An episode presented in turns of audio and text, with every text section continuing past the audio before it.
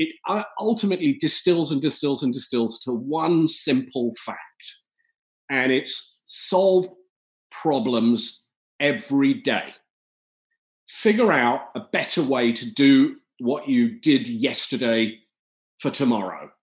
And that's the mandate for someone who's in finance department, someone who's in investment, someone who's in the search team, in creating content, in investment, in strategy, in data, all of it.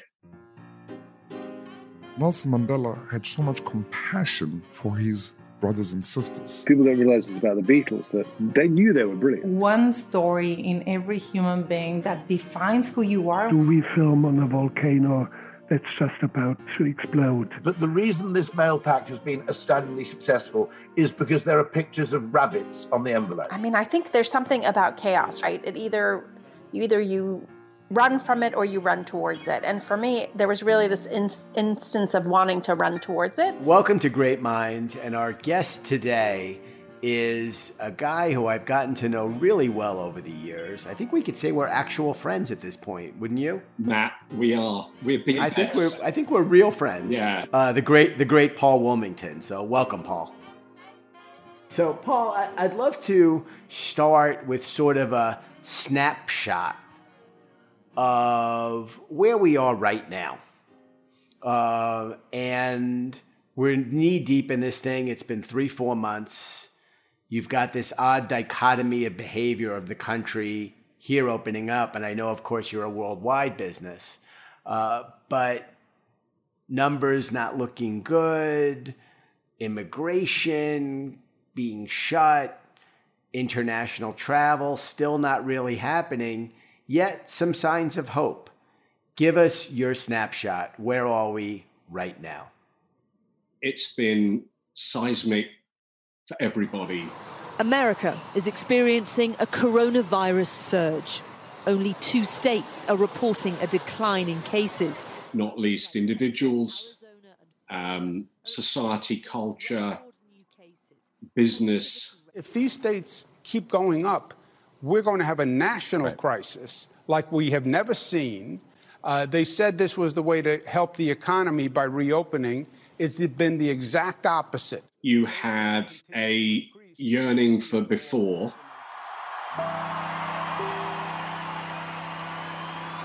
This is the number two seed. Champions, patrons, and royalty looking on. Best of five sets for Wimbledon. 50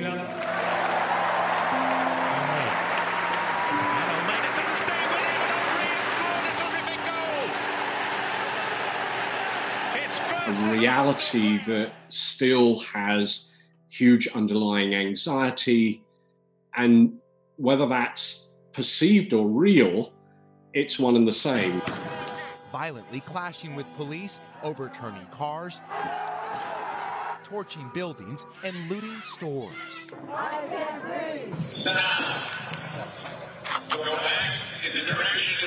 That is an American television reporter, Omar Jimenez, being led away by police officers. Uh, he clearly identified himself. In, you know, so you've got this pent up, I've been locked down, let me go off, um, you know, traveling a bit, getting to restaurants, uh, yearning that, but yet deep down, I'm lacking a bit of confidence. This is going to go on a long time. Um, and from a business perspective, I would say this is transformative time. I've never, and I know the hyperbole of this, but I've never ever seen this confluence of factors that are coming together to create change. Um, and I think the acceleration of the change. So I think the change was already there. It was accelerating pre COVID everything to do with how we work, where we work, uh, what we do, how we do it, who are our competitors, um, uh, new behaviors enabled by technology um, have all just condensed. And I think it's it's multi generational. It's not. Uh, you can now point to a young generation who are obviously native to e-commerce or other platforms. It's everyone. I mean, everyone is um, it, and the last point I think is the polarization. So I think what's happening is, you know, you've got the Amazons uh, getting stronger, the Googles, the, and yet you've got obviously some potential issues around Facebook that we're currently facing at the moment. Um, and I think you know the uh, and I think people are being very vocal. So the last last point is I can't ignore the impact and the influence and how welcome the dialogue has been through the strain of uh, very, very tragic news, but news that meant we all were shaken to our core. And I think realized the degree to which our society is intentionally or unintentionally racist. And that has obviously created, on top of everything else, an agenda for transparency, an agenda for reform. Um, and I think that will bleed through many other categories. Yeah, and certainly that notion of acceleration, right? That's become a big one. Yeah. You know, it's almost like there's like a word of the week almost, you know, throughout this. So we in America we tend to view everything through the lens of America. If in if you're in New York in particular, you view it through the lens of New York. But you're a true citizen of the world. Johannesburg, Kampala, Uganda, London, New York.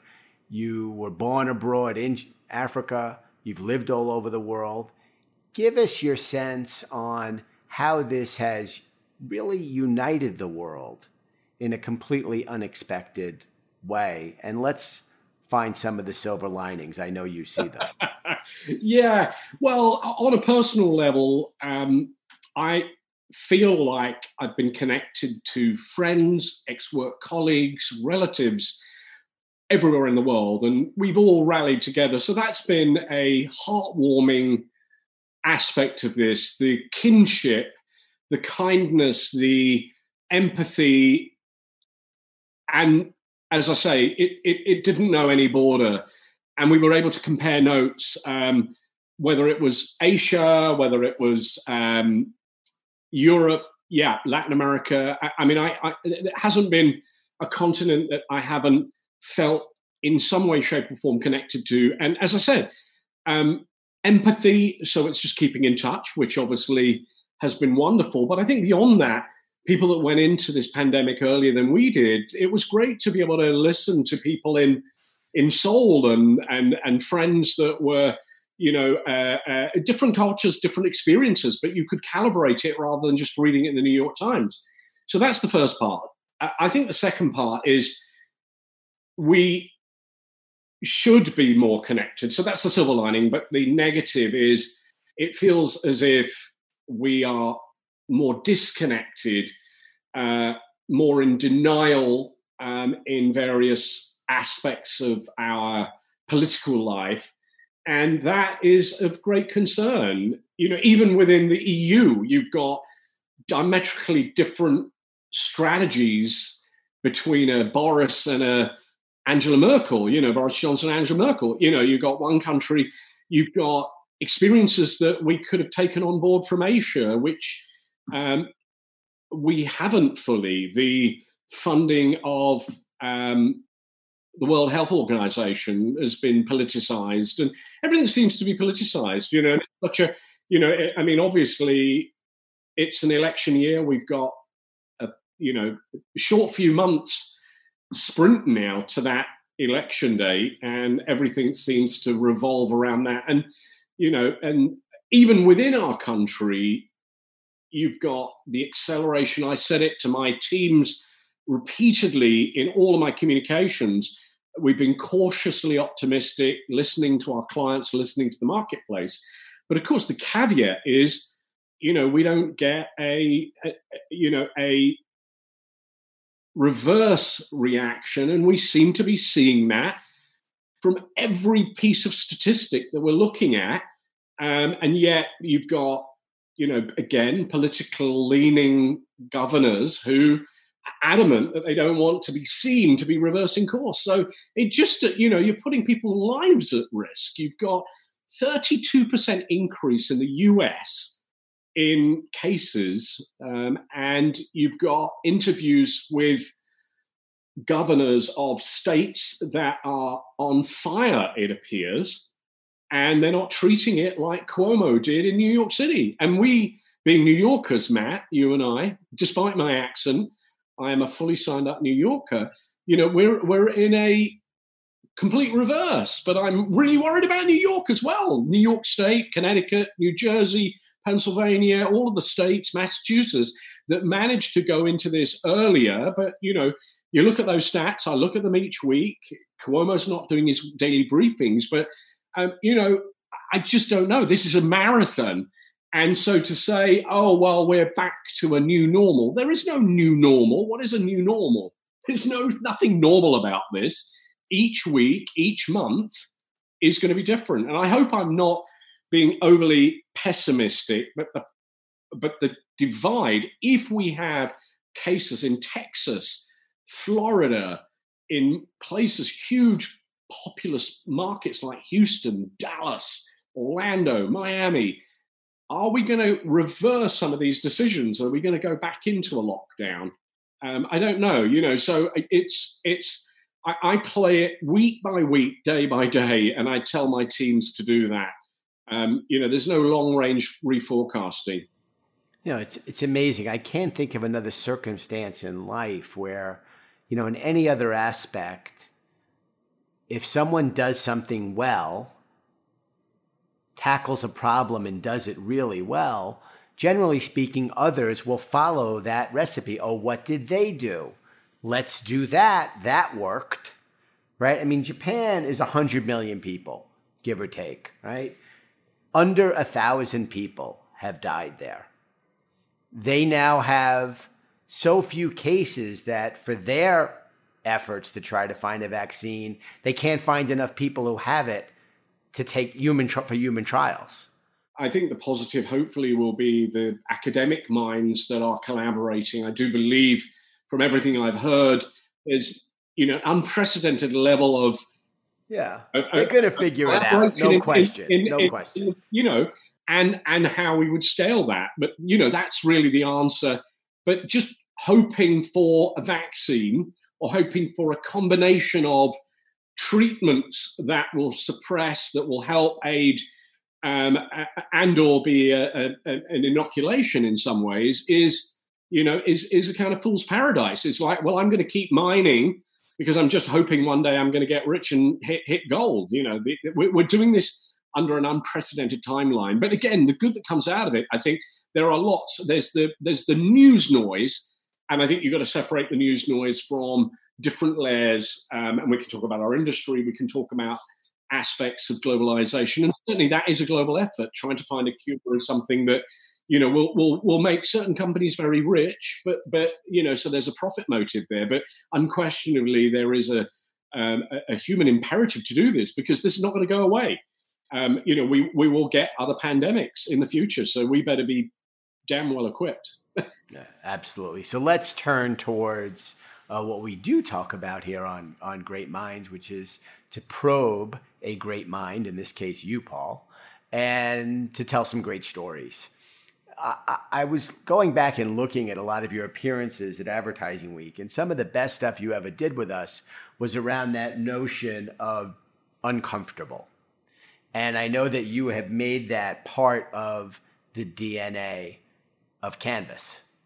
So I'd love to get your perspective on that make yourself uncomfortable notion that you live and breathe and have also breathed into Canvas.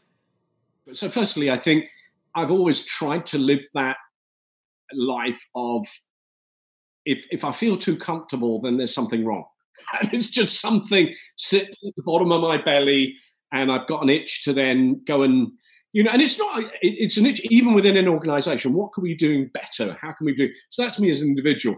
But I think it resonated uh, within the organization.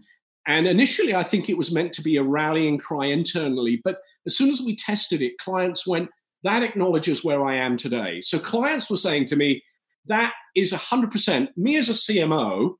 I have got no rule book that I used to have. My competitive set is now completely changed.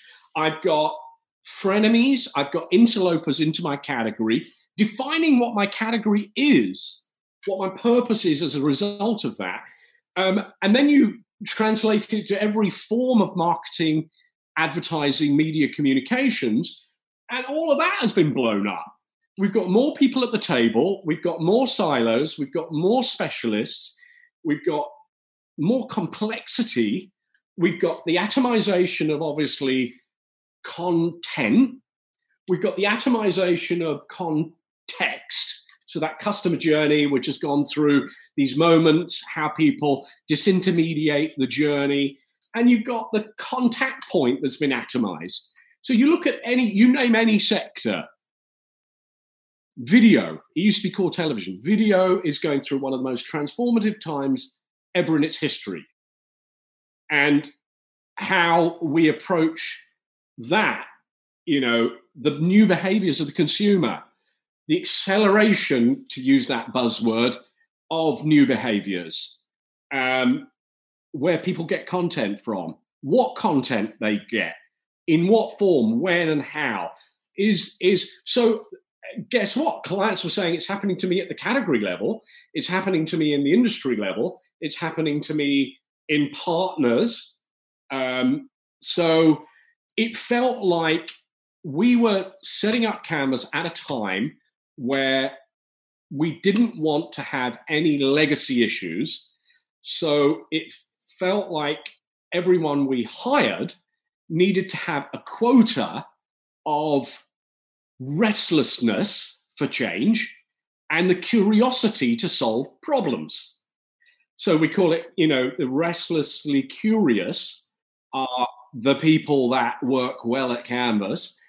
And why? Because they are happy being uncomfortable. But by the way, it's not an option anymore. So I think maybe a decade ago it was, well, I got outside my comfort zone by jumping out of an aeroplane, you know, to test my you know, myself. I, I, ran a marathon. I got outside my train to run the New York Marathon. No, we're running New York marathons every day. It's just what you know, what aspect of the business we got to rethink. So, listen, this is what it comes down to. It uh, ultimately distills and distills and distills to one simple fact, and it's solve problems every day. Figure out a better way to do what you did yesterday for tomorrow. And that's the mandate for someone who's in finance department, someone who's in investment, someone who's in the search team, in creating content, in investment, in strategy, in data, all of it.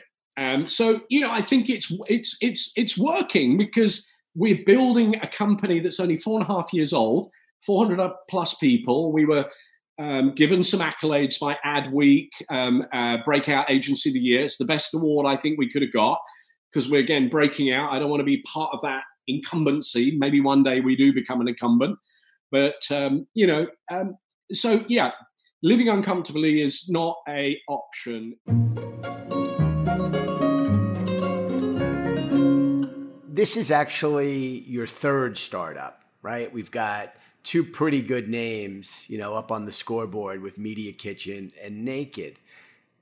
Paul, tell us what you've learned from those two to help fuel the success that you're enjoying at the breakout agency that is Canvas Worldwide.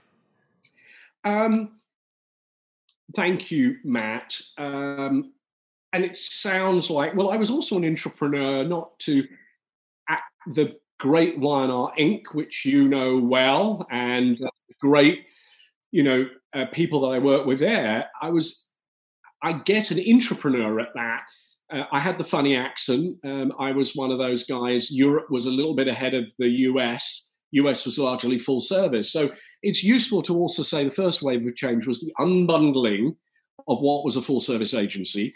But then I think the other iterations, then it went very much to price so we wanted our Y&R offering, the Media Edge, to be the smartest um, because we also had the sensibility of Wonderman and the sensibility of Y&R. So it was actually complementary as opposed to Ogilvy and JWT, which were two of the same, really, two ad agencies as opposed to a direct marketing agency founded by the one, you know, the amazing Lester Wonderman and obviously Y&R, the you know the the the legends that ran that company for, for many years. Um, but what happened was that it was um, Martin, I think, helped set that agenda for himself. i.e., Sir Martin, um, and he played the clout and we're cheaper than anyone else game. So that's what happened. The first iteration was volume and clout, you know, and actually OMD was originally planning was going to stay at the agencies and they were just going to unbundle the buying part of it. I remember them contacting me and I said, you, you, you've lost the plot, guys. You know, you're just following Martin's agenda. And, you know, you anyway, the um, next iteration, I think, was the Media Kitchen, which I felt like everything had gone to volume. And, you know, actually, it was more complex than this, but I felt like the new creative was media.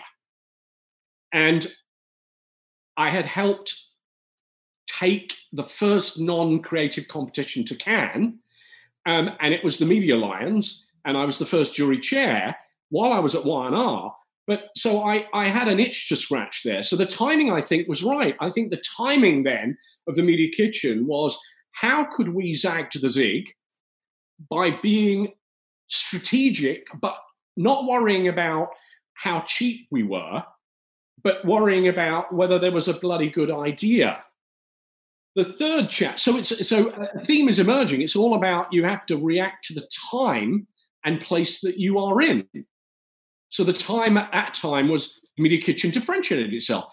So the time was then right. Then what happened was marketing became more and more complex as digital, um, amongst other things, emerged as separate disciplines. So that then meant you suddenly had marketing directors who used to rely on one or two partners, now had four, five, six, eight at the table. So then the naked idea was everyone who sits at that table with the CMO, even if they came out of the same holding company, have a P&L to run and have a bias in their discipline. So the huge light went off that in a world of vested interest, who gives the client totally objective counsel? So we said naked was the idea of the naked truth. So it was the right time. So I think timing, what I'm really coming to, and then for Canvas, I felt like there was this malaise amongst the holding companies. So media services has largely been dominated by the six holding companies, the five or so consolidated buying points. And in a digital world, in an addressable, in a result solving problems world, you don't need $23 trillion worth of clout and 20,000 people that can't, you know, literally don't even know each other to bring a solution to a client. You know, there was an inflection point. We realized, you know, speed, um, strategy, uh, smart people at the table, solving problems, but being full service. So I think we felt we could be the independent antidote. We could be scaled enough and do it faster, better, more results driven, um, and give clients, for God's sake, some choice. So I think all of this, the, the one theme has been timing, if that wasn't obvious from what I've been saying.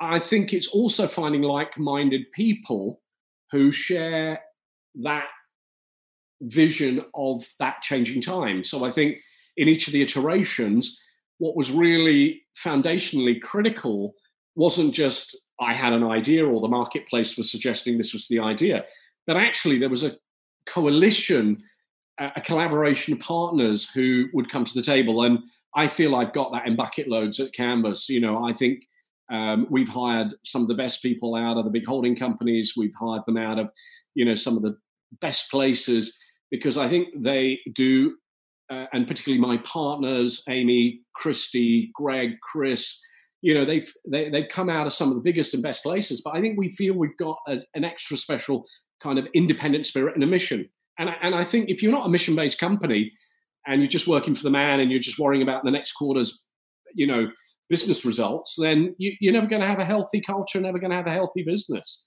because you're just always going to be making short term decisions. So when you draw upon the experience going back to Y&R and Media Edge, going to Media Kitchen, to Naked, to Canvas, looking ahead, Paul, what are the attributes based on the timing, let's use your word, that you need to have today to be successful? Oh my God. Yeah. I, I think you've got to have EQ to IQ. Um, I think that's obvious, but in today's, particularly in our current environment, in the society that we're living in, um, I think the pendulum as an industry moved to IQ. I think the bottom of the funnel, Google, Facebook, algorithms, programmatic, are all wonderful things. They're great companies. They've helped shake up the industry. But I think we just have to find the right calibration of the EQ to the IQ, the magic to the logic, I would call it. Um, so I think the first thing is that um, in an individual. So we look for them. So you might be a data scientist, and clearly you've been brought up with with a kind of mathematical mindset. But in order to understand that these are real human beings, you've got to translate it into real humans. They're not just you know um, numbers on a spreadsheet. You know, how do we move? How do we change behavior? That's off. That's our business. Often we're using techniques, media, content, uh, and other to change behaviors. Um, I used to buy this brand. I'm going to buy that brand. Uh, oh, I, I didn't think about doing things in a different way um, I'm going to upskill myself in this way. Um, so you've got to understand that. Um, I would add PQ to that, and that's the passion quota, because again, I think that um, as a service industry, we need to turn up with uh, proof point, but I think we've got to be um, good storytellers, and I think good storytelling comes with um, uh, PQ as well. You've got to have a good idea that you can obviously communicate as well. So that's the first thing. I think the second thing is we live in an incredibly complex world. So um, collaboration um, is key. Um, training people to collaborate, um, having an ability to work in teams, um, the ability to uh, shape strategies that are not committee driven because I know many a creative has said you you know the worst thing that can ever happen to a creative idea is uh, you throw it into a committee.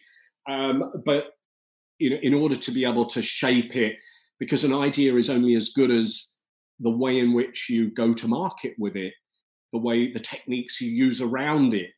Um, and all of that requires lots of specialists at the table. So never before have we, you know, within Canvas, um, it's quite staggering the numbers of, um, you know, what I would call um, define them, you know, their job titles as, as kind of specialists. But we've actually created a. Um, I, will come back to that, but I just tap into the fact that uh, we've also been spending a lot of time thinking about how we actually have co-ownership, um, and I think that that speaks to the collaborative DNA that you need. So um, uh, EQ to IQ to PQ meets um, you know your CQ, your collaborative gene, um, and I think that's kind of the biggest series of recipes. I mean, I could go in to lots of other areas. I think that, that you know the the, the four Qs just I, I, you know, and I, that fourth one is the CQ, the collaborative quota that you have.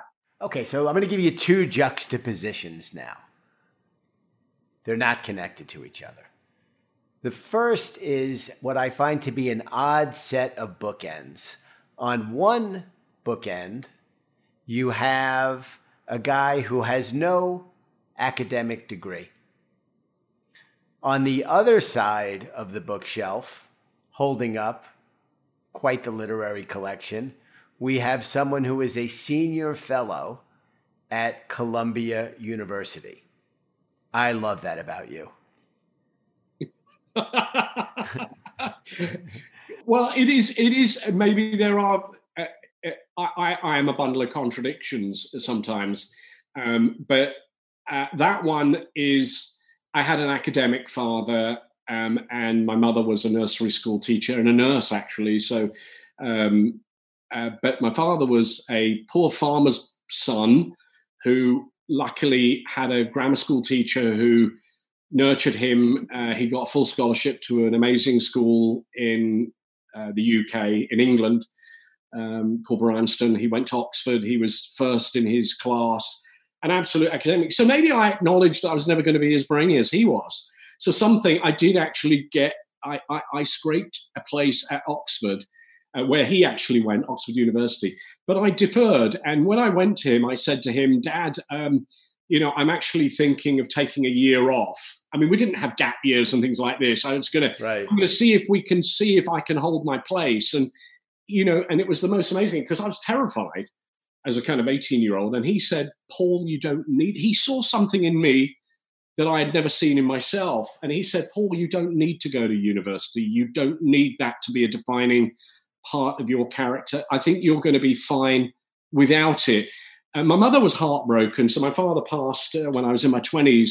Um, and I think he was proud of what I did. Um, um, but I always had this, um, you know, I, I, was never apologetic actually about it. So I've always, um, I'm lucky to be in our industry where the meritocracy did matter. I mean, I know Madison Avenue and many aspects of where I grew up, you know, you had to have the right school, the right degree, but I was at the right industry at the right time where I got in without it having to be, you know, that. Um, so I've always felt scrappy, by the way, because of that, because my contemporaries all went to these places. Maybe there was a driving, but I was always quite proud of the fact that I didn't go to university. So I didn't hide it. I didn't go, oh. And then, anyway, full circle, um, I spoke at a conference at South by Southwest. The Business School of Columbia came to uh, me and said, "Would you would you come in? Really interested in what you're doing? Maybe you could guest lecture." Um, it snowballed. I turned around and said, "Well, I don't really, you know, I'm flattered that the business school has approached me, but I'll only do this if we're sponsored by the School of Arts and the School of Business because I'm kind of interested in the intersection of the makers." and the guys who, you know, guys and girls who can do the, the spreadsheet. So I want to bridge both. I, I want to and push myself to get outside my comfort zone because I've hitherto now, you know, you'd more naturally say that Paul's experience in marketing was on the strategy side, so more on the MBA side. But I went, I don't want to be in a classroom full of MBAs. I want to be with makers.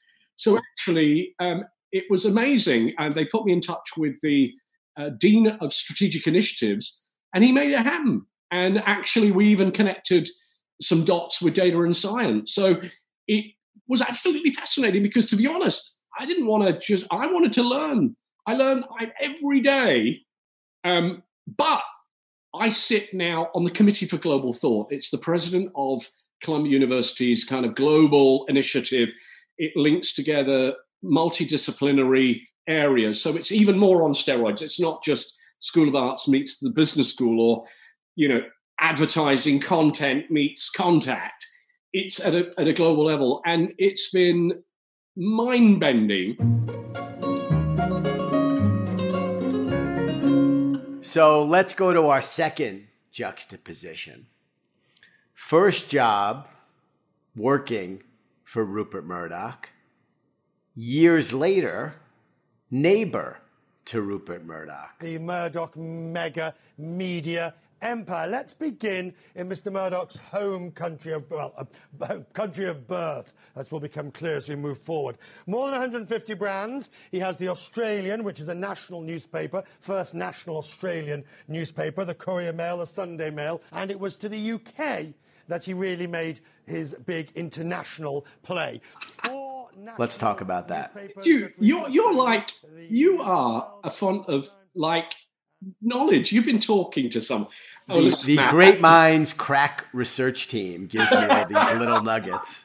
Yeah, that's actually very true. I wanted to be a journalist, um, and uh, my one of my best friends at school, Penny, who uh, she ended up getting an amazing job at the Telegraph. Um, and actually, yes, yes, she got a job at the Telegraph. So I was pursuing that as a possible career before advertising. Anyway, um, there was a job advertised at the agency that handled Rupert Murdoch's business, which at the time was very biased towards its, um, you know, more traditional newspaper, but also he did have uh, uh, TV interests. Um, and back in the day, so anyway, cut long story short, yeah, I got a job in the media department of the agency that handled all of Rupert Murdoch's business.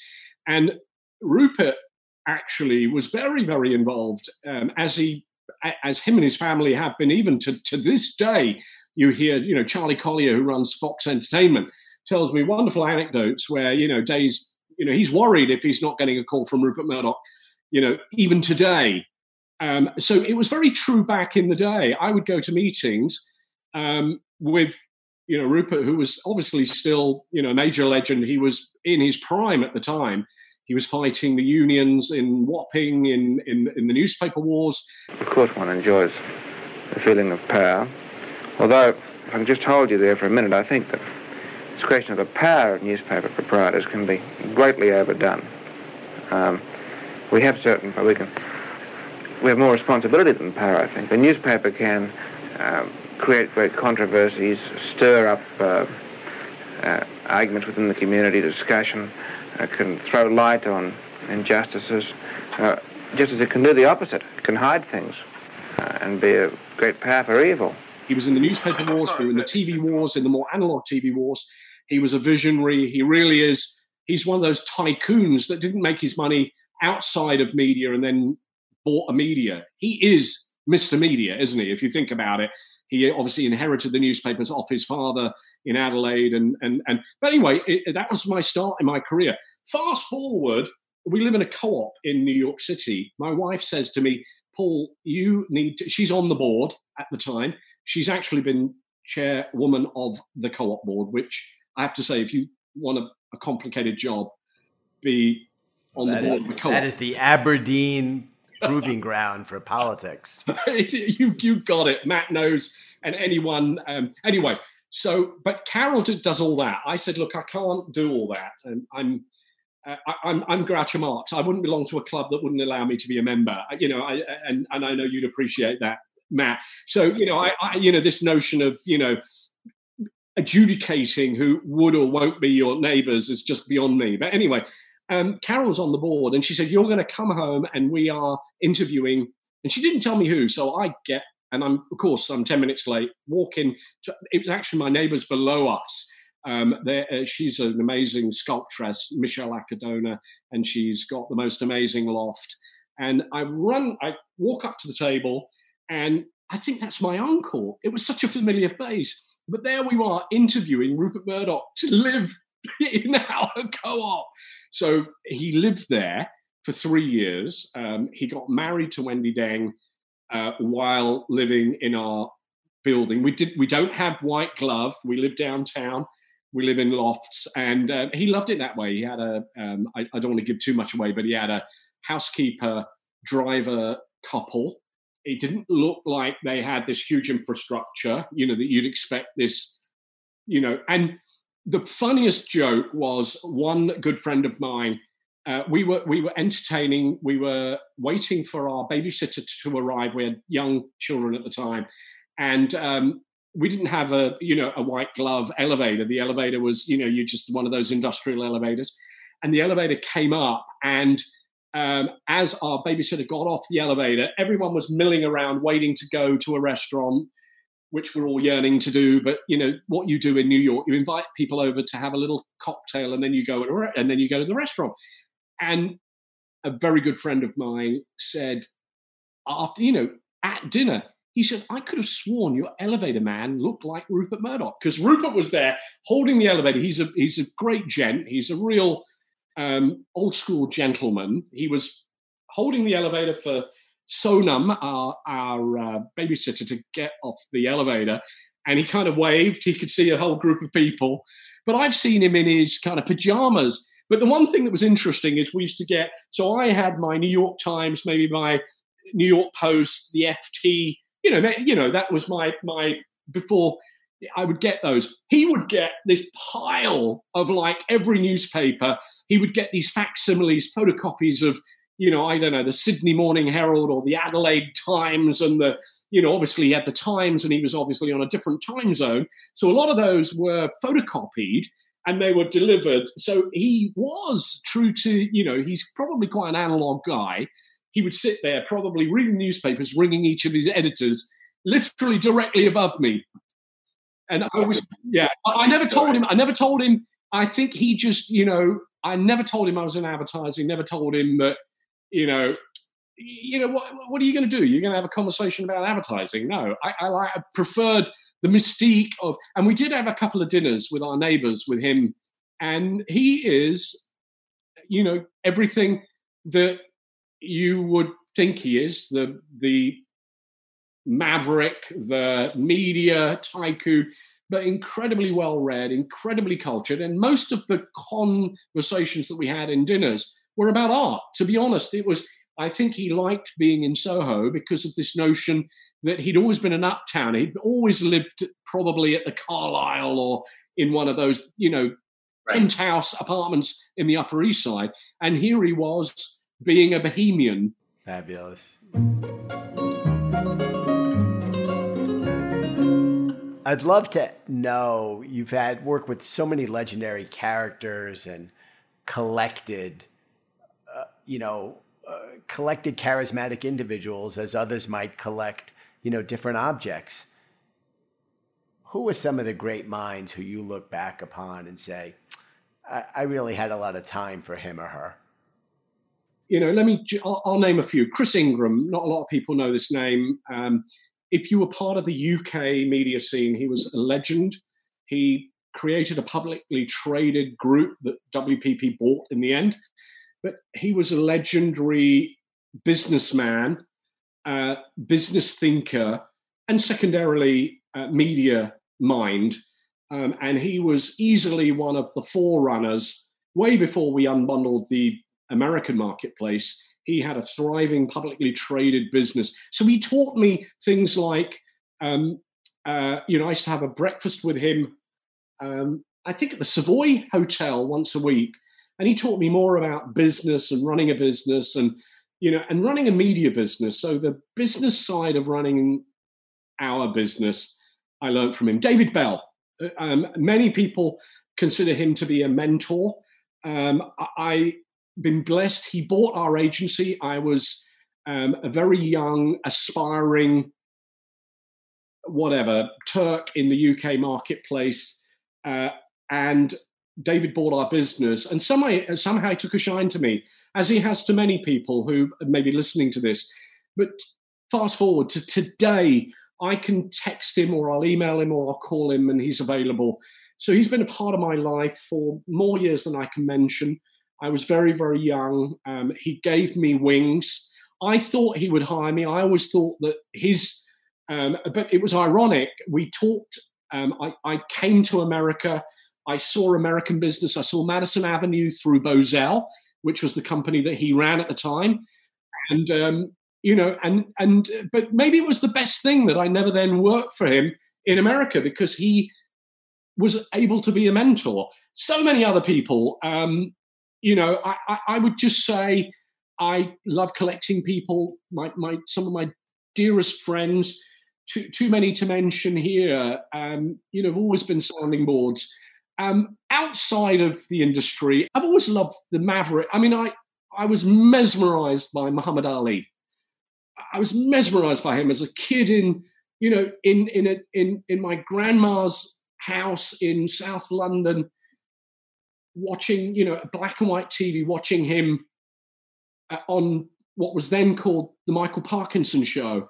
I mean, he was easily the most controversial, intelligent, um, provocative, and he happened to be the heavyweight champion of the world. I mean, you know, he was the real deal. So, you know, I, I, mean, I'm just trying to think of people that I mean, I've read every. I mean, there's obviously Nelson Mandela, and I know you. You know, you've really you've introduced me to the Mandela Foundation. You know, Nelson Mandela, obviously having been born in South Africa, there was obviously a connect there. You know, people that obviously took that sacrifice, but there were just so many different people along my journey that in a way, when you reflect back, David Bowie, the, the polymath that David Bowie was, you know, he's always been, I, I, I've not always loved every genre of music, but when he died, The Economist said that he, they, they decoded and they said that he'd worked across 18 genres of music.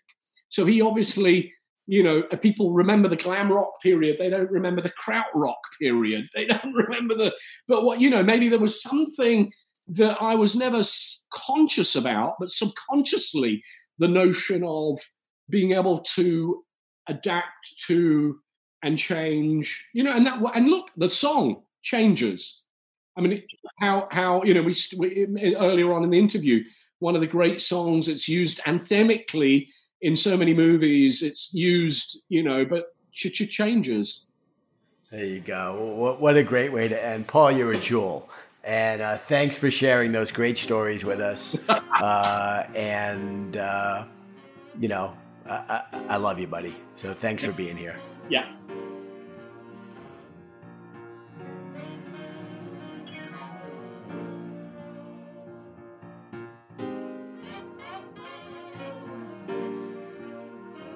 Thank you very much for listening.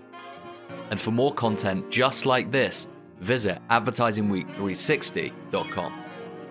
Production on this episode was by Jack Hirschman and Brendan Porter. And original music was by Ian Levy.